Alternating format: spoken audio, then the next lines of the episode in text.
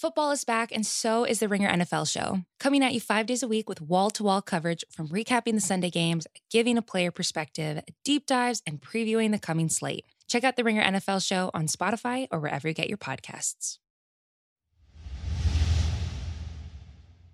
This episode is brought to you by Cars.com. When you add your car to your garage on Cars.com, you'll unlock access to real time insights into how much your car is worth. Plus, view its historical and projected value to decide when to sell.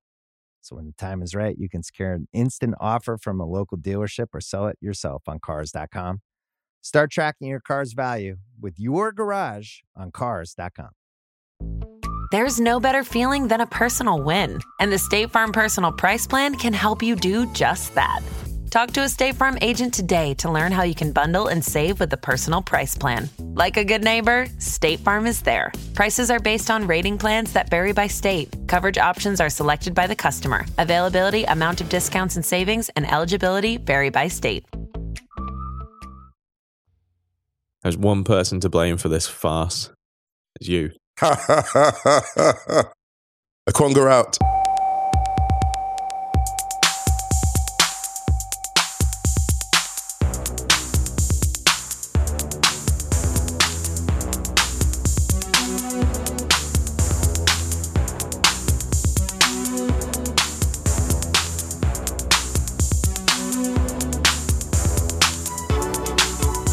Hello and welcome back to the Stadio Podcast Ring FC. I'm Musa Okwonga.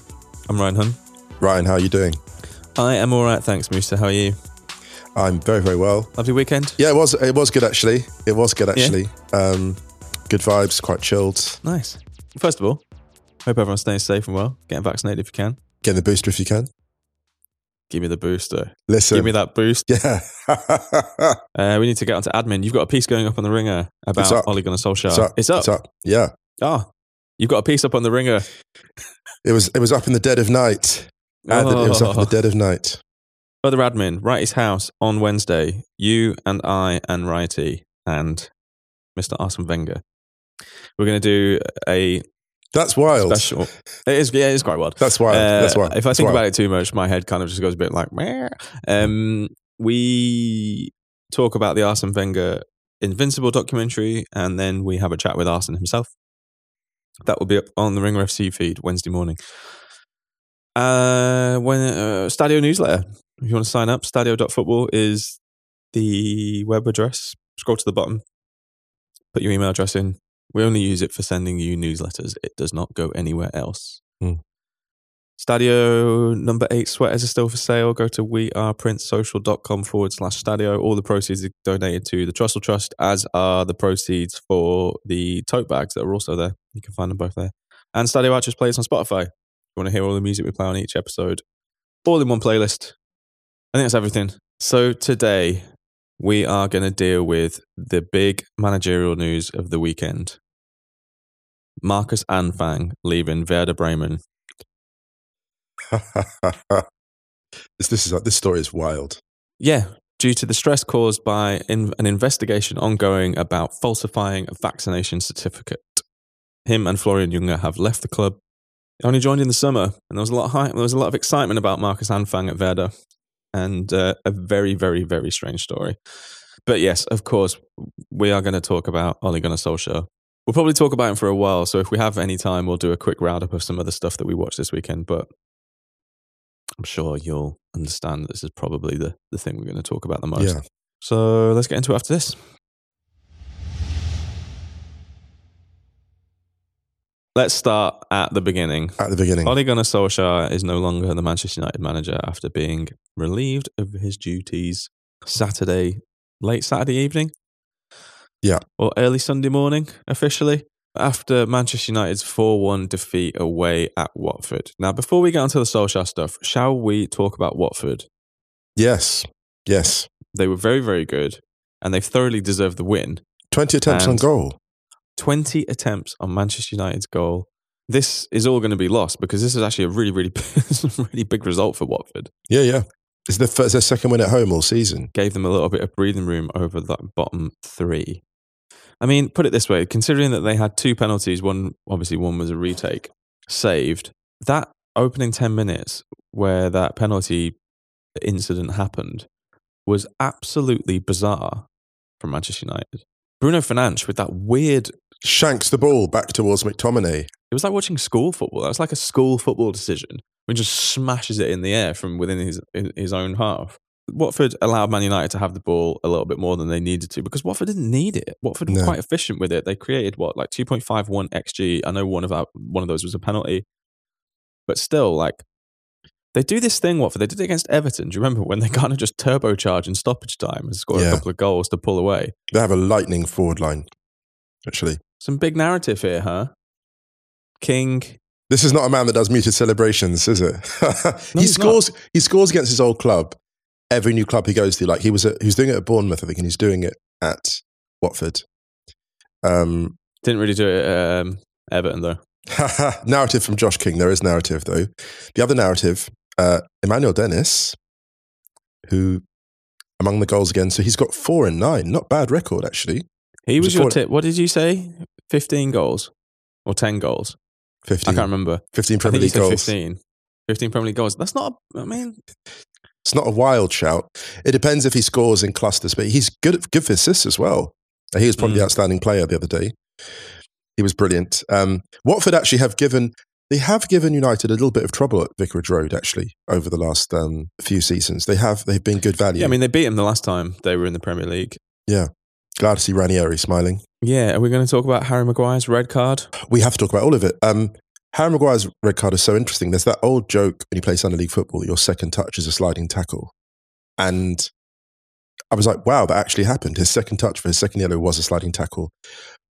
But there's something interesting about how the ball kind of it gets away from him like a sort of like a boiled egg. And you're like, hang mm-hmm. on a minute. Like this is the same Harry Maguire that ripped the ball top corner for England in the Euros final, was supremely self-assured in possession. You know, we see Luke Shaw for Manchester United and we see him struggle and you're like, they're like different players when they play for United. And I think, you know, not, not to draw too many contrasts, but you know, like Liverpool, Arsenal, some of the passing in the second half, you know, Arsenal actually had a very good first half, I thought, but some of the passing in the second half was a bit loose and it looked like, Mm. it looked like stress because Arsenal's positioning was off and like they weren't obvious passing lanes. So then you kind of like, you're slightly anxious about your pass completion and whatever. It felt like United, it's not often I like to talk about player psychology on a pitch, but the play looked anxious, right? The play, the play looked anxious. It's, it's when those moments when you don't know where your next clear chance is coming from, your next goal is mm. coming from. And this isn't specific to Solskjaer. This was, this was visible under when United, when Van Gaal was there and United were creating very few chances, and finishers would snatch at Martial, who was a brilliant finisher when he first arrived at United, became a very tentative, nervous finisher because he just didn't know where the next chance was coming from. Yeah. And you, by the end of Solskjaer's reign, you did see that with some of the forwards and some of the players, some of the midfielders. Okay, let's wrap up on the game really quick. Like, The scoreline was really- fair. Actually, yeah, like I in a way, the scoreline was yeah, pretty fair. was fair. Yeah, was fair. it was fair. I think Man United maybe could have had another, but it didn't feel anything other than fair, really. I mean, Donny Van, Van der Beek coming on and kind of getting a goal almost instantly. And looking brilliant. Looking brilliant, I mean, actually. this is something we'll maybe talk about in a little bit. But anyway, props to Watford, props to Ranieri. Big, big win. Let's talk about Solskjaer. Out with it. We got an email from Tyler Scott who said, um, with Solskjaer getting sacked, it dawned on me that he is Ned Stark, an honourable man, loved by his people, was successful in the past. He was also stubborn as fuck and was playing checkers while all around him were playing chess. So if Ole is Ned, what characters are the other managers? Cheers from the States. That's actually brilliant. That's brilliant. I mean, Guardiola is, is Stannis Baratheon. Sacrificing everything, but still coming up slightly short in the Champions League. No, um, that's it. I think the thing about Solskjaer as Ned Stark is interesting. I mean, because you're not entirely innocent when you no. So first of all, great analogy. So I'm just being, I'm just nitpicking because it's fun and I, I want to develop the analogy a bit more. When you take a job like the Manchester United one, you're not entirely innocent because you will understand. He would have understand understood that that was a job he was never likely to get again. Now that's that's the biggest job Solskjaer probably Mm. ever get in managerial football, right? Uh, in football, and you take that job not only because you love the club, but also because it's like it's the big time. And if you pull it off, you might just get to hang around. And also, in the manner of politicians who wait slightly too long in safe seats, you kind of want to cling to power, even though you know that you probably shouldn't be there after a certain point. And this is the thing to remember about the Solskjaer interim experiment, management experiment. There is actually a universe in which this works. There's a universe in which he does this, gives United a kind of fuel injection, restores some identity, and then bounces. Well, that was the plan, right? That was the plan. And this, well, this was the, this was, I mean, this was discussed at the beginning. It was kind of not seen as a permanent arrangement and it became permanent. Cynically speaking, as I said, and I said in my article, it's an, it's an unsentimental ownership with a sentimental face. And there were a lot of Mm. things that worked about. it. There was a lot of things. There aren't many ways in which the owner's desires align with the desires of the supporters and those in the pitch. But there was a moment at United where there was a Venn diagram where everyone was kind of getting what they wanted. There was a brief, it was a few months, whatever. The football was as exciting as it had been since 2013 in many respects, since when Ferguson departed. But really, like talking about Solskjaer, I think we'd almost need to look at the gun of the Watford game very quickly and then like use that as a kind of metaphor for the rest of it. What do we have in the Watford game? We had a midfield that was absolutely overrun, under recruited but still under coached. Because if you look at how Fred and McTominay play for their national teams, they play a lot better. Fred has a much clearer sense and is much more creative. McTominay is solid at the Euros in the centre mid, like looked really, really good, like in a structure where you have runners around him as well. Like it works. There are other coaches out there doing a better job with the players that Solskjaer has. Then you've got anom- not anomalies, but you've got you've got people like Luke Shaw in that team who, you know, Luke Shaw looking better than ever under Solskjaer. So Solskjaer is responsible for that evolution and that restoration of confidence. But then you've also got Maguire not looking himself. You've got Ronaldo, who is a signing that the owner, the, the, the manager didn't ask for. There's there's multiple points of dysfunction in the United team. You've got Van der Beek coming on, playing these beautiful passes, and Manchester United supporters, several of them going, "Oh wow, look at that! Isn't that amazing?" And it's like everyone knew this is who Van der Beek was. You've Mm. got Jadon Sancho, a wide, a right-sided wide forward, which is the role that Solskjaer excelled in, and Solskjaer, who played in that role, doesn't know how to integrate one of the world's best playmakers in that role. So it's like if you look at that performance against Watford, it's like it's a microcosm of everything, both wrong and right that he did in his time at United. If that makes sense. Yeah, I think the, there's been so much written, there's been so much said, there's been so much done online about Solskjaer and Manchester United over the Mm. last however long. Kind of feels like there's nothing to add.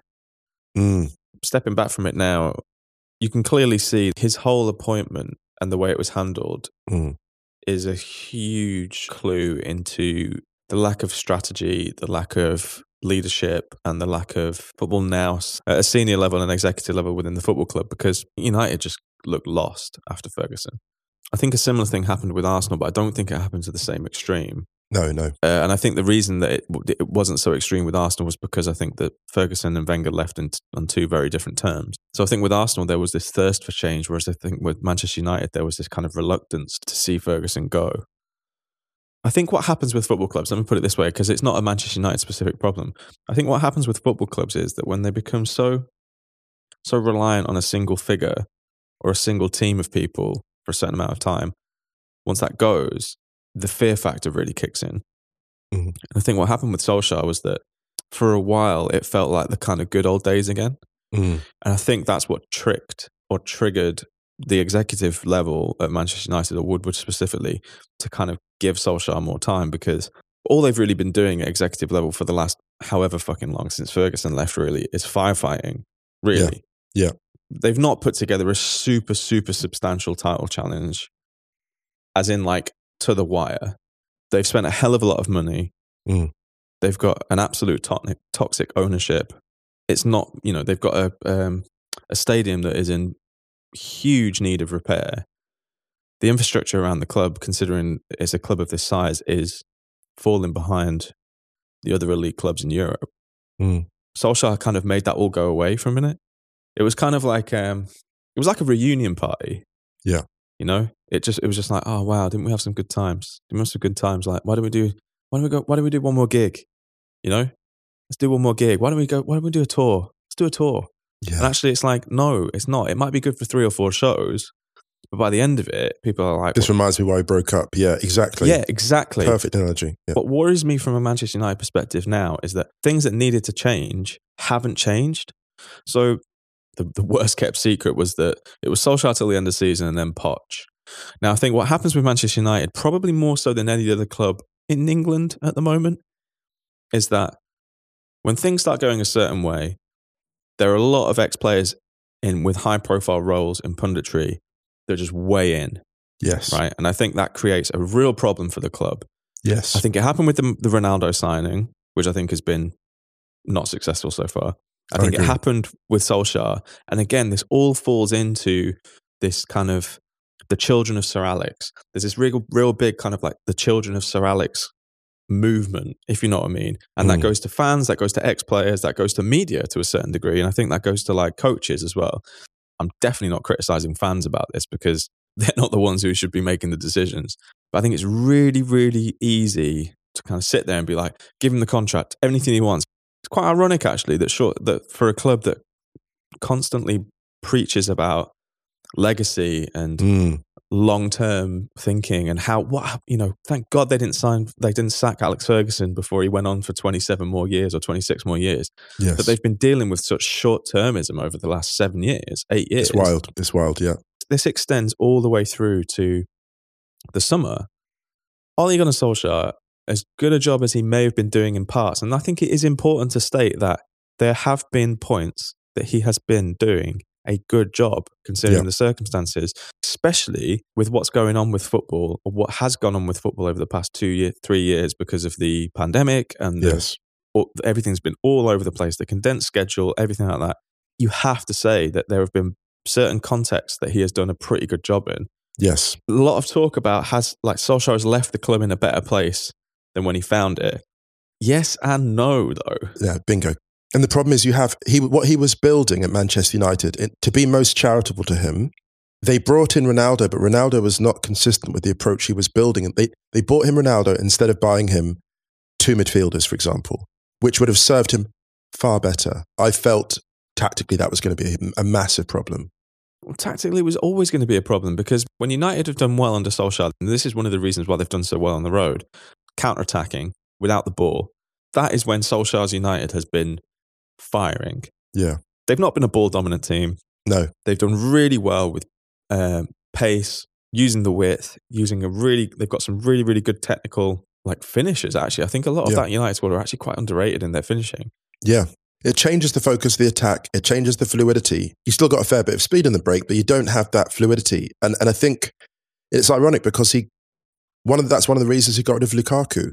He wanted more fluidity, and then you return to the very scenario he didn't want. And again, this does come back to the Glazers. The Glazers and, and the management. Like and I, I was thinking the other day, there are people. There are obviously people at United who know exactly what they're doing, but they're underpromoted. In all large dysfunctional institutions, there are people that know exactly what they're doing and they're underpromoted. So there are people that knew that Bruno Fernandes would work in that context, which has been very successful, right? Mhm. Those people have to be found and promoted. But I'm even reluctant to I'm even reluctant to suggest that as a possible solution because that is still a sticking plaster. The point is, when you have people in charge of the football club whose primary concern is simply the repayment of debt, and that is by far the great. You know, all football owners, all club owners have. They look at the financial side, but at Manchester United, it, it has to be reiterated that this club was bought as a spectacularly unsentimental investment opportunity. And that, and that, unfortunately, with that, thought you're going to go all Andy Tate then. The club was bought on an unspectacular. and you know, it's um, it's grim because what must Sir Alex Ferguson feel because the Glazer ownership came in under his watch. The thing that amazes me about Manchester United, right, amazes me, will always blow my mind. That that organisation is full of people who regard themselves as business leaders, political leaders, statesmen, master strategists, master strategists, and this is what they've created. This is they are behaving like rich kids who can't believe their inheritance. They, you know, you know those, those rich kids you meet at uni who just like they've never experienced any kind of risk, and it's basically like everyone else's stress. And they're just they're just sunning around. They're going to get a tutu and a job in the like they, the dad's like hedge fund. Like it's this is the energy because they're behaving as if there's no sort of actual consequences for them. Like, and I am kind of amazed. I will say this: there's a kind of amazement I do have there is so much wisdom in and around Manchester United about what needs to be done to take the club forward. There is so much wisdom. There are blogs, there are articles, essays, brilliant. Like some of our friends are those Mm. finalists. And Yep. here's the thing the wisdom reached the boardroom last of all. There's a word for this, um, a kakistocracy. It's Wow. when an org- when a when an institution is run by the worst possible leadership, a kakistocracy. We have a kakistocracy at Manchester United. We really do. Fucking Musa Okwonga, the footballing Susie Dent over there.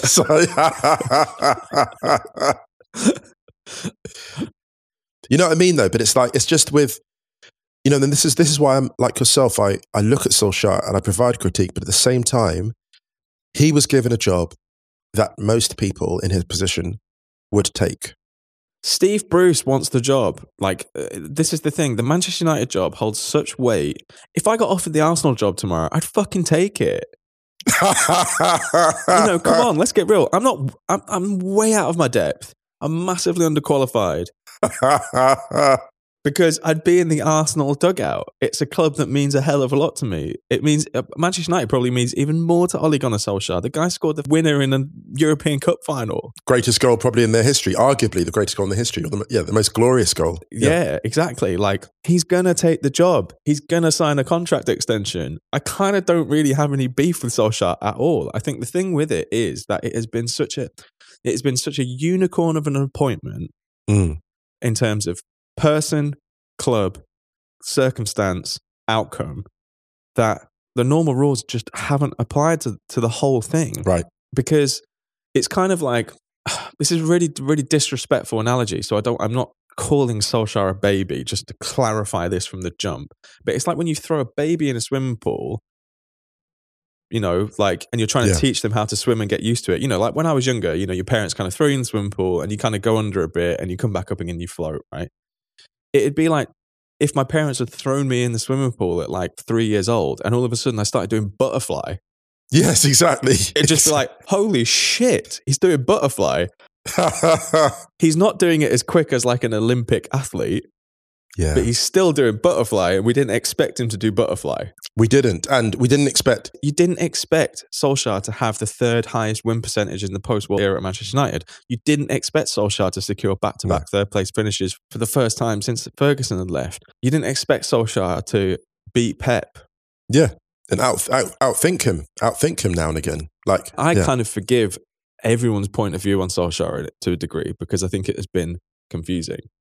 He's going to be fine. I think he's, his reputation is going to be fine, actually. yeah, because afterwards. even even as the dust has lifted pretty quickly, because people look, people are going to Well, he requested to do the MUTV interview, which I personally found a little bit uncomfortable. But, But for I him, I think he it's, wanted to but do for it. him, I think it's brilliant. For him, Mhm. it actually puts a full stop under it. Like, yeah, things didn't work out, but everyone kind of gets the sense that you know, he, there's no no one would dispute, even his biggest critics, that he did like his best. Yeah, he'll go down as like a three-year interim manager.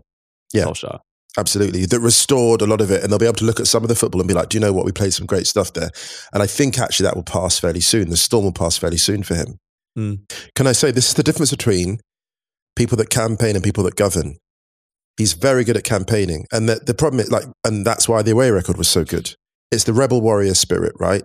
So you're on, Mm. you're, you're kind of, you're going away from home, quite literally in this case, and you snatch something, and there's that kind of, there's the adrenaline. And the thing about governing, it's boring. Governing is about consolidating and having something to lose. And you look at like United's home record, which wasn't the greatest, right? And it was difficult for them to govern. And by governing, I mean like, you know, to coach at home, because at home you're expected to break down teams who are still aware of the kind of aura of Old Trafford. And they're also aware that you're a, you're a home team. So sitting back at Old Trafford won't wash because the crowd doesn't want it.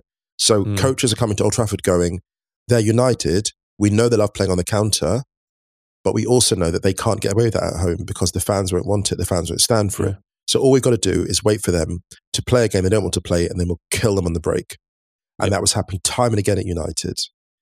Um, and I think it's no coincidence that, that Solskjaer's best coaching came in, I guess, chaotic circumstances, you know, during the pandemic or on the breakaway when things are kind of in flux, where the man management comes out and all the speeches about United Way come out and like, let's pull together and band together, all that stuff. But when the Premier League got more stable again, when it got technocratic again, when it got about X's and O's and square pegs and square holes, when it became about the boring work of compressing spaces and how you block off passing lanes, when it became about that again, all of a sudden you just saw the turbocharged top three with their squad depth and frankly their unified tactical thinking just pull ahead. Just pull ahead. Again, I think that this is Solskjaer has a lot to blame in terms of what happens on the pitch for sure. I think that not being aware of the long term outcome, let's say, Yeah. or abandoning the long term plan because of a a few a bit of a run. Yeah. This is a decision that they should have made ages ago. If you're giving someone an international break, and if a draw, if they'd scrambled a draw against Watford, he might have still been in a job. Like, what is that? I get the thing about Conte because I think it might have been in the Athletic I was reading, and I completely agree that the the reason that yeah, I think it was uh, Andy Mitten's thing in the Athletic about who they're going to sign next. Maybe we'll talk about it.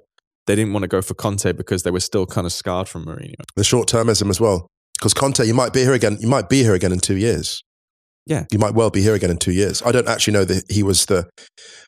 I mean, if Conte is what it's that funny thing. You pick your poison with Conte. I think you pick. Here's the thing. I think you you employ Conte when your club infrastructure is really good, and you're like, do you know what? We need Mm. like a two year revamp.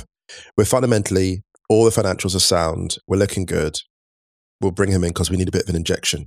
Which is why someone like Chelsea is good for him because you can bring him in he does his thing. And look at Chelsea; they're so funny. Like they, Chelsea just absorbed no scars from that at all, and he's gone. and It's all good. Everyone's happy. Everyone's happy as Larry.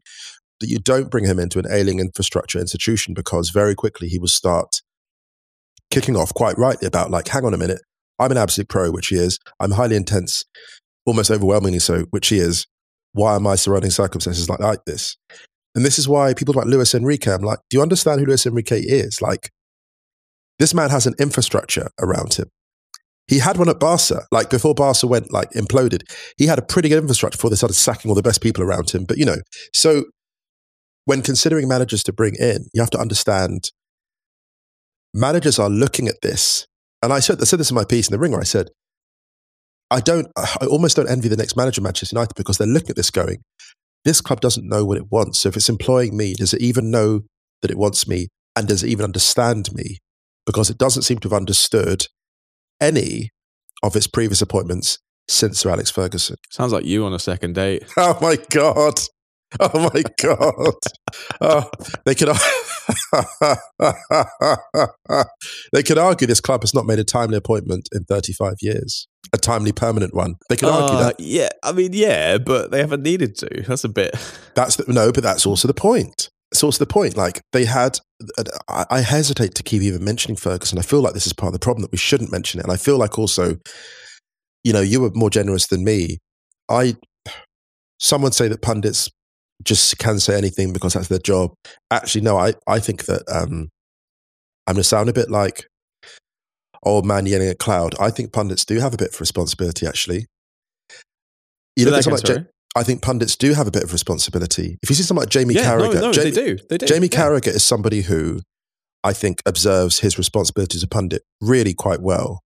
Really Mhm. quite well. Who's someone who is very frank. And I think Carragher maybe has learned from watching all those Liverpool pundits, those ex Liverpool players in the media rooms time after time, just being so partisan and it's so harmful. And Carragher came in and shattered that with his analysis of Mm. Liverpool. Like he's so frank, he's very honest, he's humble about himself and all the rest of it. And I think that some of the analysis we've seen from ex United players has been so fact free that it's actually been damaging to discourse. Mm. I just think that you know it's, it's sad because a lot of the things that Solskjaer did, you know, the, the, the squad turnover, that was one of the best things he did. The squad rebalancing the Mm. squad with the parameters he was given, taking players out who didn't quite fit. Like he did really quite a good job with that. If, if you have to assess all the things he did, of the higher marks are around what he did with that. There was something that he was putting together, and I just Mm. that's the frustration now at this point. point, and it's who comes in. And United, I don't, they're not going down because they just have too much firepower to go down. They have too much about them, and the teams in trouble are in too much trouble. Mm. Are in too much trouble. But United could conceivably end up like very much lower mid table. There's no question why they wouldn't, because the Watford thing actually, the Watford thing is worse than the Liverpool or City defeats in its own way, because the Watford defeat truly signals its open season. People Mm. were expecting a thrashing against Liverpool at some extent. They were expecting one against City. But the Watford result, anyone can have a go at you at this point. And Mm. everyone knows that you're in flux. Everyone knows you're desperate for new leadership. Everyone knows what the dressing room is saying. People are reading all that stuff and lapping it up. Agents are reading it. Defense is not happy. Midfield's not happy. That is an absolute treat. Yeah. And some of the things coming out about, like, you know, players briefing against Solskjaer while supporting him publicly, all of that's going to come out. Like, that's all ah. extremely interesting. Mourinho was there. There are some rats in the dressing room. Oh, my goodness. Remember that at Chelsea? Bring there him are back. rats in the dressing room. Bring Mourinho back. No, Bring him leave him where he is. He's fine. Leave him where Yes, he is. All right. exactly. So let's let's. We've been talking about it for a long, long time. We have, we have. It looks like Carrick is going to take charge, and this is actually a. I, I- hmm, I'm interested about this because it looks like the day to day, the day to day isn't really going to change that much because Carrick, McKenna, Phelan, I think, take most of the sessions anyway, right? I'm interested in this because I want to see how much more of an executive decision Carrick has because I know that he would have coached, but I don't think Carrick would have got final say. And the thing about Carrick is, and I might have said this, did I say this on the podcast before about Carrick doing an interim? I'm not sure if I said it in the podcast, I'm not sure. but I did say it to, I have said Said it to a couple of, You've said a lot of wild shit on this podcast. oh my God, especially, yeah. I did say it to a couple of friends about Carrick and I said, Carrick does know how to organize a midfield, right? He does know, Mm. it's different like managing, but is he having final say in tactics? I don't know, but I'd be interested to see what he does with this collection of players because I feel like he could bring some organization that we hadn't seen before. And also, don't forget that United have lost Varane, and Varane is basically Mm, someone who, you know, that speed, if you've got Varane's speed alongside Maguire, that solves a lot of problems. so there's talk about them getting an interim until the end of the season and then appointing a manager full time. I'd keep Carrick, to be honest. Just keep Because not- and right. Do you, do you can't- think this season's a write off? Can I be brutally honest? They're not going to go down. What if they miss out on Champions League? if you're running a football club and you actually understand football and you're looking at the other teams and how good they are, yes, try and look around and get a fuel injection for the Champions League, but fundamentally have a quiet conversation. If we don't get it this year, it's not the end of the world. If we don't get it, we, if we're thinking about the long term, if we're really planning seriously, we can't have both. We can't get a short term manager who'll come in and like juice everything up because I'm not sure that I'm not sure there's a good enough manager out there that can actually like revamp this squad. And a manager that comes in at this point in the season that does a really good job, it might be a problem when it comes to like later on in the season where we're like the pressure to kind of keep them. And we don't want that again. We don't want a kind of like Cinderella manager again who comes in, revamps everything, and it's all of a sudden like give them a permanent. We don't want that. Let's put in place a proper structure of what we want for the next manager. And we approach that manager and go, listen, we probably will not get Champions League, but there will be budget. And we go from there. And I, I, Mm. I say almost, you almost quietly write it off, to be honest. Do you know what I mean? Otherwise, you're chasing, you're Yeah. chasing, you're almost in denial. Does that make sense? You're almost in denial about a thing that's not going to happen. Who do you genuinely think is on the cards to come in? They have talked about Pochettino at PSG, and I don't think that looks like an enjoyable setup. It's not a good fit for him. Just whether they'll release him though. He wanted to go to Spurs and they wouldn't. So Also, the amount of promises they have to make him, the amount of assurances they've got to give him about investment. I honestly, to be honest with you, I, don't know, Ryan. I, I know it sounds no weird. idea. I have, I have no idea at all. I, I'd be very surprised if Zidane goes anywhere near that gig. Right? Why would he? And he still has his mystique. Yeah, exactly. That's the thing. I think Rangnick is a shout, but I think Rangnick is a curious one because I mean he's he's not long into this Lokomotiv contract. And the thing about Rangnick is that he will want complete power. Mm. He needs power and he needs money. The thing that a lot of people get twisted about Rangnick is that he's some kind of like football whisperer. He's not. He needs budget and he needs power. And if he doesn't have that, it won't work. That's why he didn't take the Schalke gig. Hmm. If he goes to Manchester United, he will want to oversee everything. And I'm not entirely sure if the executive level will be prepared to do that. And if, if, if I'm being honest, I'm not entirely sure it's a great idea. I don't think it is either. They need different structures now. They need proper like infrastructure. It's really, really tough to see who they might come in or might bring in. But again, this is Manchester. This is the Manchester United job. They were being run by owners who aligned more of the off-field goals with the on-field ones. And this is the, this is the tragedy for them. This was avoidable. So much of this was avoidable. hmm If they basically had appointed people in the key roles who had the same respect for the stuff on the pitch as the commercial matters, they'd be laughing. They'd be absolutely laughing. And that's the grand humiliation here. It is a humiliation because none of this had to happen. It's just, it's just rank bad recruitment. It's all it is. It's like, it's the biggest HR disaster in modern footballing history. Is there anything else you would like to talk about this? Because we've done basically an episode on it. I'm glad it's over. And I don't Yeah, mean just for me, I because am actually I, I managed to kind of detach, you know, myself emotionally from a lot of it. I'm glad it's over for him, to be honest. I'm a bit annoyed at United, I would say, because someone like him should never have been in this position. The goodwill of a legend. They gambled his goodwill. They gambled like his goodwill. And that that's pretty shameful. If you're relying on that. It's quite it's quite cowardly running of a football club. But also positives for Manchester United. They have a turbo They do. squad, They and they should be doing better. Maybe a fresh pair of eyes can set it off. You know. I agree.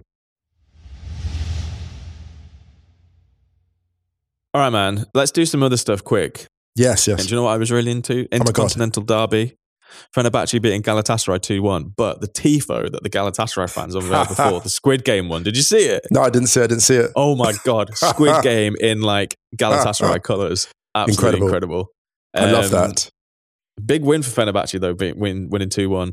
Xavi's first game as Barcelona manager. Do you know what? I really enjoyed this. I enjoyed it for so many reasons. I enjoyed it because it was Espanyol, and there's nothing tastier than your first game being a derby at home.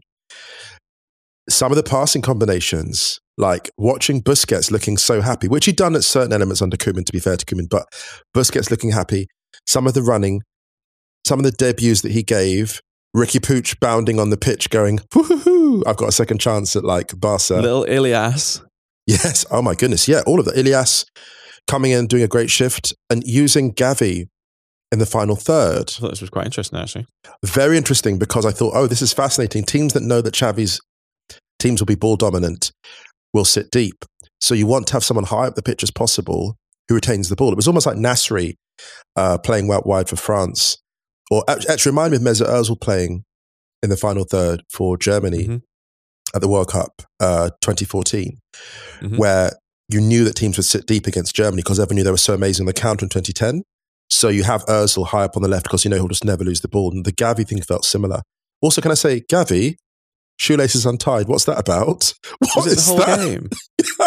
what is going on there? Can I say there is such big naughty schoolboy energy in like Riqui Puig, Gavi, and Pedri, and Ansu Fati as Oh, well. yeah, Ansu, Ansu Fati on the bench, and he's looking down at the bench, and I just thought I would love whenever one of those young players scores a goal to put up the crowd and be like, "It's so much fun down here! Come on, what are you doing?"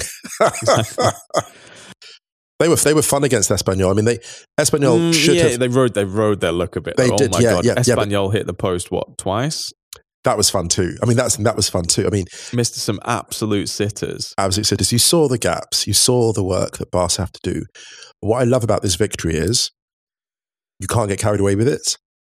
It's a 1 0 win. No, yeah, It's a 1 0 win. You see the possibilities, you see the excitement, you see some of the ball movement, but you also know there's work. So, in, a, in many ways, it's the perfect, the perfect result for Xavi, I would have thought. yeah. Quickly in La Liga, Hector Bellerin got his first ever senior red card for Betis. He's doing a lot of work. He's had a very dramatic start his time at Betis. Own goal in the derby. Yeah, yeah, exactly. own goal in the yeah, no, He's on a journey. He's on a journey. They won the game 3 0 against Elche away. Uh, Real Madrid beat Granada 4 1, who, and they are top of the league now because uh, Real Sociedad drew with Valencia 0 0. Atleti scraped through against Osasuna on Saturday. Um, in France, Lyon Marseille was stopped after five minutes because of Dimitri Payet being hit with a water bottle whilst taking a corner. We've said this before. France have had a few stoppages this year. This, They've this, had this year has been really bad, actually. It's really been really, bad. really bad because they had obviously the Nice Marseille game was abandoned and replayed. Nice were docked a point and another one suspended. There's another one. Uh, Is it there a Saint Etienne or something? games. Saint Etienne? Real trouble up there. Yeah, it was like a full bottle of water hit him straight on the head. France has got a real problem this season with that. Um, it's becoming very, very bad indeed. Uh, PSG beaten on on Saturday. Messi's first league uh, goal. Can I say the second goal for Nantes? Terrible own goal. Felt so sorry. They worked so hard to get back into it, and then that. It was so. It was so, unlucky. So unfortunate. So It was so unlucky. They were. They did. I think they did really well on actually, and especially Yeah, yeah. because Nav- Navas got sent off for an absolute wild challenge. It was on Ludovic Blas. Like he came running out Awful. and just like kicks him in the chest. It was horrible. It was a really. Um, it, was, it felt uncharacteristic. Yeah, it was a little bit scrappy from Navas. He's not really Yeah. like that usually. Yeah. But um, PSG, eleven points clear at the top of the table now. Messi's goal was lovely as well, Serie A went absolutely wild this weekend. There are about eighty-five goals in Serie A this weekend. and some incredible games. Yeah, yeah. Dries Mertens with what ended up to be a useless goal, but a beautiful one nonetheless. That's a gorgeous strike. With 11 minutes to go in Inter against Napoli, which was 3 2. He had one to equalise, didn't he? That volley Yeah, right near the end that yeah. he skied. Um, Dries Mertens is very much in the. Uh, he's he's he's a big one of Firmino's law. I think. Dries Yeah, Mertens. like as in people that like everyone says they're underrated, but they're actually rated. There's a funny one with this. So um, again, shout out to Simone Inzaghi, the job he's doing at Inter. This is a, such an impressive victory Mhm. because they really, really needed this. Napoli's first league defeat of the season, and just the intensity they played with. Because the thing about Milan, like Milan are higher in the league than Inter, but I still sometimes feel it's, I somehow feel it will come down to Napoli Inter. I don't know why, and call me wrong. Well, I mean, they're just, completely mirroring each other's results. Like Milan lost 4 3 away at Fiorentina on Saturday, which was their first league defeat of the season. Sunday, Napoli's first league defeat of the season. On the last match day, they both drew 1 all. Milan Derby and Napoli drew 1 all against Hellas, Verona. so funny. So they're completely mirroring each other's results, which is very, very bizarre. Um, Dusan Vlahovic again with a standout performance. Unbelievable. He did the whole like my house Yeah. celebration. He's putting himself in a lot of shop windows. There are a lot of teams. Actually, yeah, Manchester City. There's a lot of teams that could look at him as a nine and be like, "This man would slot perfectly." If that man went I somewhere like be City, available he'd be Fairly reasonable as This is well, the thing. wise. And he's been look on every time I've checked in on him, he's been brilliant. Mm. The one thing I want to say very quickly about Inter Napoli, and this is a slightly aesthetic thing, and I know you like this stuff. You know, there's in football, there's always been a situation where a shirt has looked way better on an athlete than it has on a normal civilian. That's accepted. It feels like that is more than ever the case these days. And the Napoli shirt with the Maradona on the front, a lot of people don't Oh, like it, So nice. On the players, it looked incredible. So good. Amazing, right? I'm into it. Quick shout for Roma beat Genoa 2 0. Uh, Venezia beat Bologna 1 0, which is a big, big win. Um, Venezia are up to 13th, a nice, tidy six point gap on Yeah. the relegation zone. Juve beat Lazio away 2 0 on Saturday. What I want to say as well is, um, and then Atalanta, Atalanta moving up Serie A pretty nicely now Mm. after a slightly sort of a checkered start. Just want to say quickly um, the shout out for Afena-Gyan, who got those two goals against Genoa. He's 18 years old. Just have a have a look if you can at the second goal. There's a thing that happens in Italian football where a young player announces themselves with a spectacular strike, like you saw with Cassano, hmm Bari against, I think it was Inter, and I think that Afena-Gyan, some will say it's only Genoa, but it's just the way this man took control, the way this teenager took control at a time when Roma needed him to. In that context, it's extremely impressive. So watch out for that guy. That goal, the second goal in particular, is an absolute, absolute scorcher. Belter. Yeah, Uh, let's go to. Germany quick. Shouts to Let's do it. Augsburg. They beat Bayern 2 1 on Friday. Au- Augsburg's first win over Bayern since, like, first proper win since 2014. Kind of needed it as well because they've jumped out of the relegation zone now. Hmm.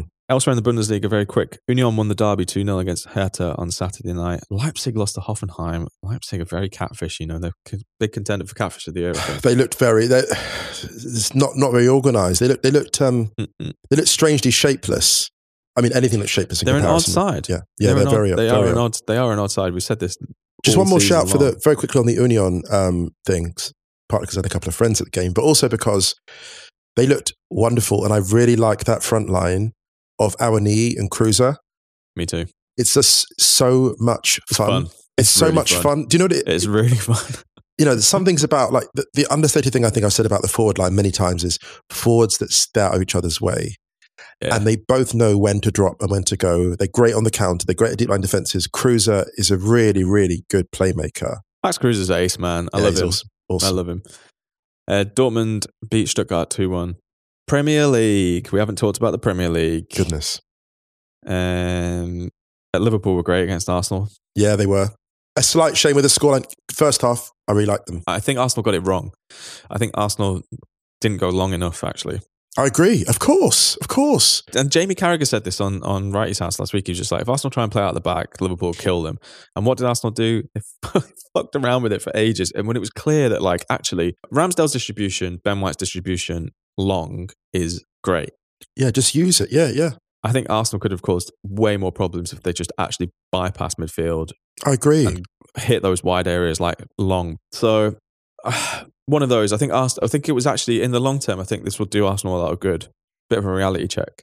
I just think that, yeah, you're right. Going along was the key. And I, I felt like a couple of situations where just Arsenal's positioning in midfield, where there weren't good passing options Yeah, it open. was quite poor. And poor. like, you know, you had like young players who were misplacing passes. Like, you know, Mm. bless him. I saw with half an hour to go, Tavares misplaced a pass. And I thought, do you know, I thought at that point, and I don't say this with any kind of, in any sort of ill will, I just thought, gosh, I really feel for you because there's half an hour of this game to go and that Anfield atmosphere is coming at you. And it just, you know, you're looking around, there's not that many easy passes on.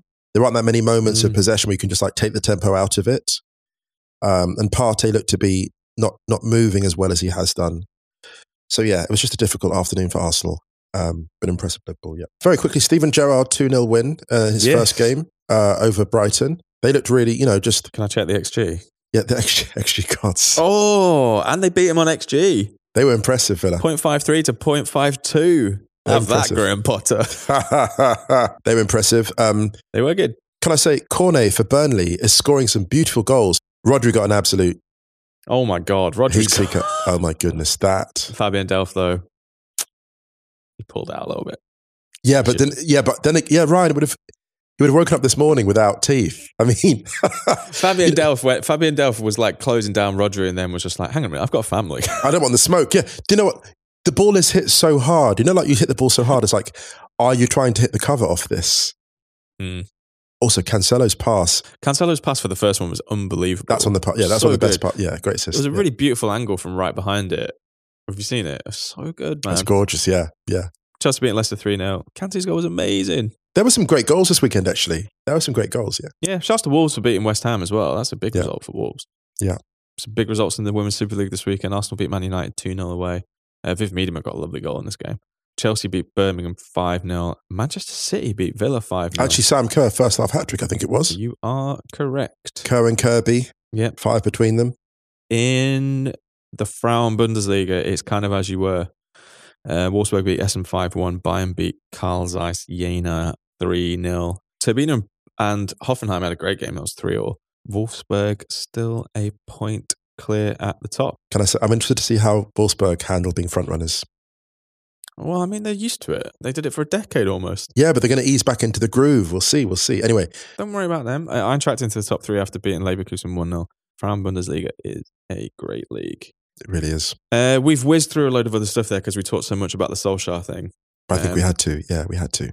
It is what it is. Sorry, we didn't get to go into the Markus Anfang stuff in, in detail. Yes. we are going to be back on Thursday. It's Thanksgiving in the States. It might be up a little bit earlier for Europe because we're going to record some of it after Tuesday's game, some of it after Wednesday's game, so we can get it up and out before those good people stateside take a lovely day off. Champions League special. lots, of, lots of eyebrow action here. Those are my Champions League eyebrows. Hmm, oh, Champions League. Hmm, Champions League. Hmm. All right, man, should we get out of here? Let's do it. Let's do it. We hope everyone's staying safe and well, getting vaccinated if you can. Don't forget to check theringer.com forward slash soccer. Moose's piece is up to read. Don't forget to check Wright's House on Wednesday with Arsene Wenger. Stadio.football. Scroll down, put your email address in, get our newsletter. It'll be out on Wednesday. Buy the Stadio jumpers. I'm very bossy right now. Do this. Stadio Outros Players on Spotify. Speaking of which, we're playing out on something very apt. Daryl Johnson, Days Gone Past. so fitting. Poignant. Anything you'd like to add? We'll Nothing further. Very well. Much love, everyone. We'll be back on Thursday. See you then.